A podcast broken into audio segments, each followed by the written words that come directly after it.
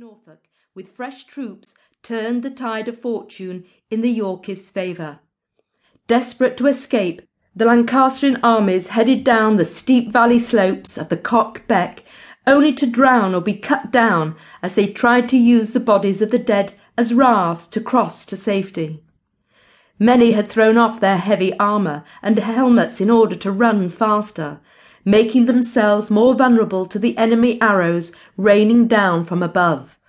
One bridge collapsed under the weight of the fleeing army, and many survivors were swept away in the freezing waters.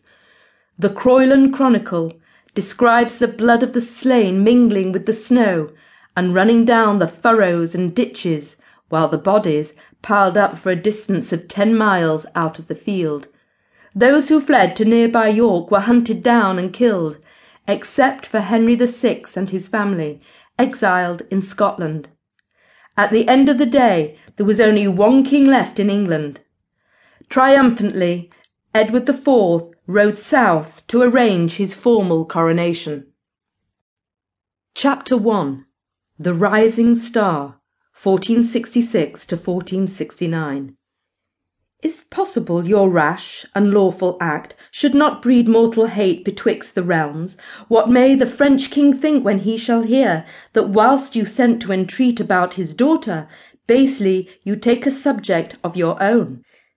It was time the new king married. Three years had passed since his victory at Towton and the spectacular coronation in Westminster Abbey, when two archbishops had placed the heavy, jewelled crown of Edward the Confessor on his head. Entering the massive Gothic structure of flying buttresses, ribbed vaulting, and pointed arches, he had been following in four hundred years of tradition where every English monarch had been crowned since 1066. The procession must have been a blaze of colour, with the city's aldermen dressed in scarlet, and four hundred mounted Londoners in green. Twenty-eight newly created knights of the Bath followed, in blue gowns with white silk hoods. Mindful of the recent conflict, Edward had issued a promise to protect his people from oppression and manslaughter. His subjects, in turn, received him with rapturous acclaim.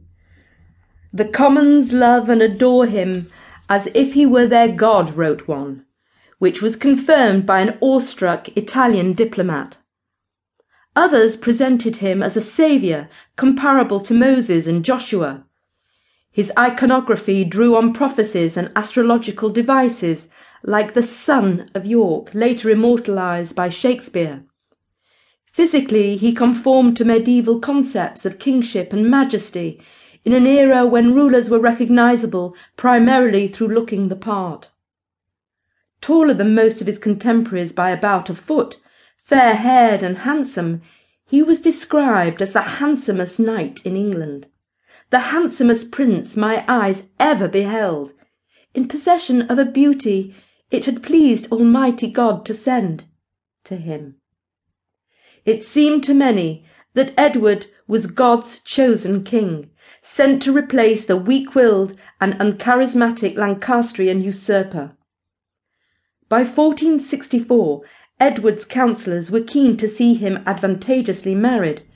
Many had marvelled that he had remained single for so long, considering his personal and political situation. The existence of the deposed Henry VI and his son would always provide a figurehead for rebellion, so the tenuous Yorkist position could only be consolidated by a union with a powerful, established foreign dynasty and the birth of a Plantagenet heir. Plus, the young king was gaining something of a reputation. One chronicler described him as not over chaste in living, and according to another, he had already fathered at least one illegitimate child by one of his many mistresses. His licentious reputation had quickly spread.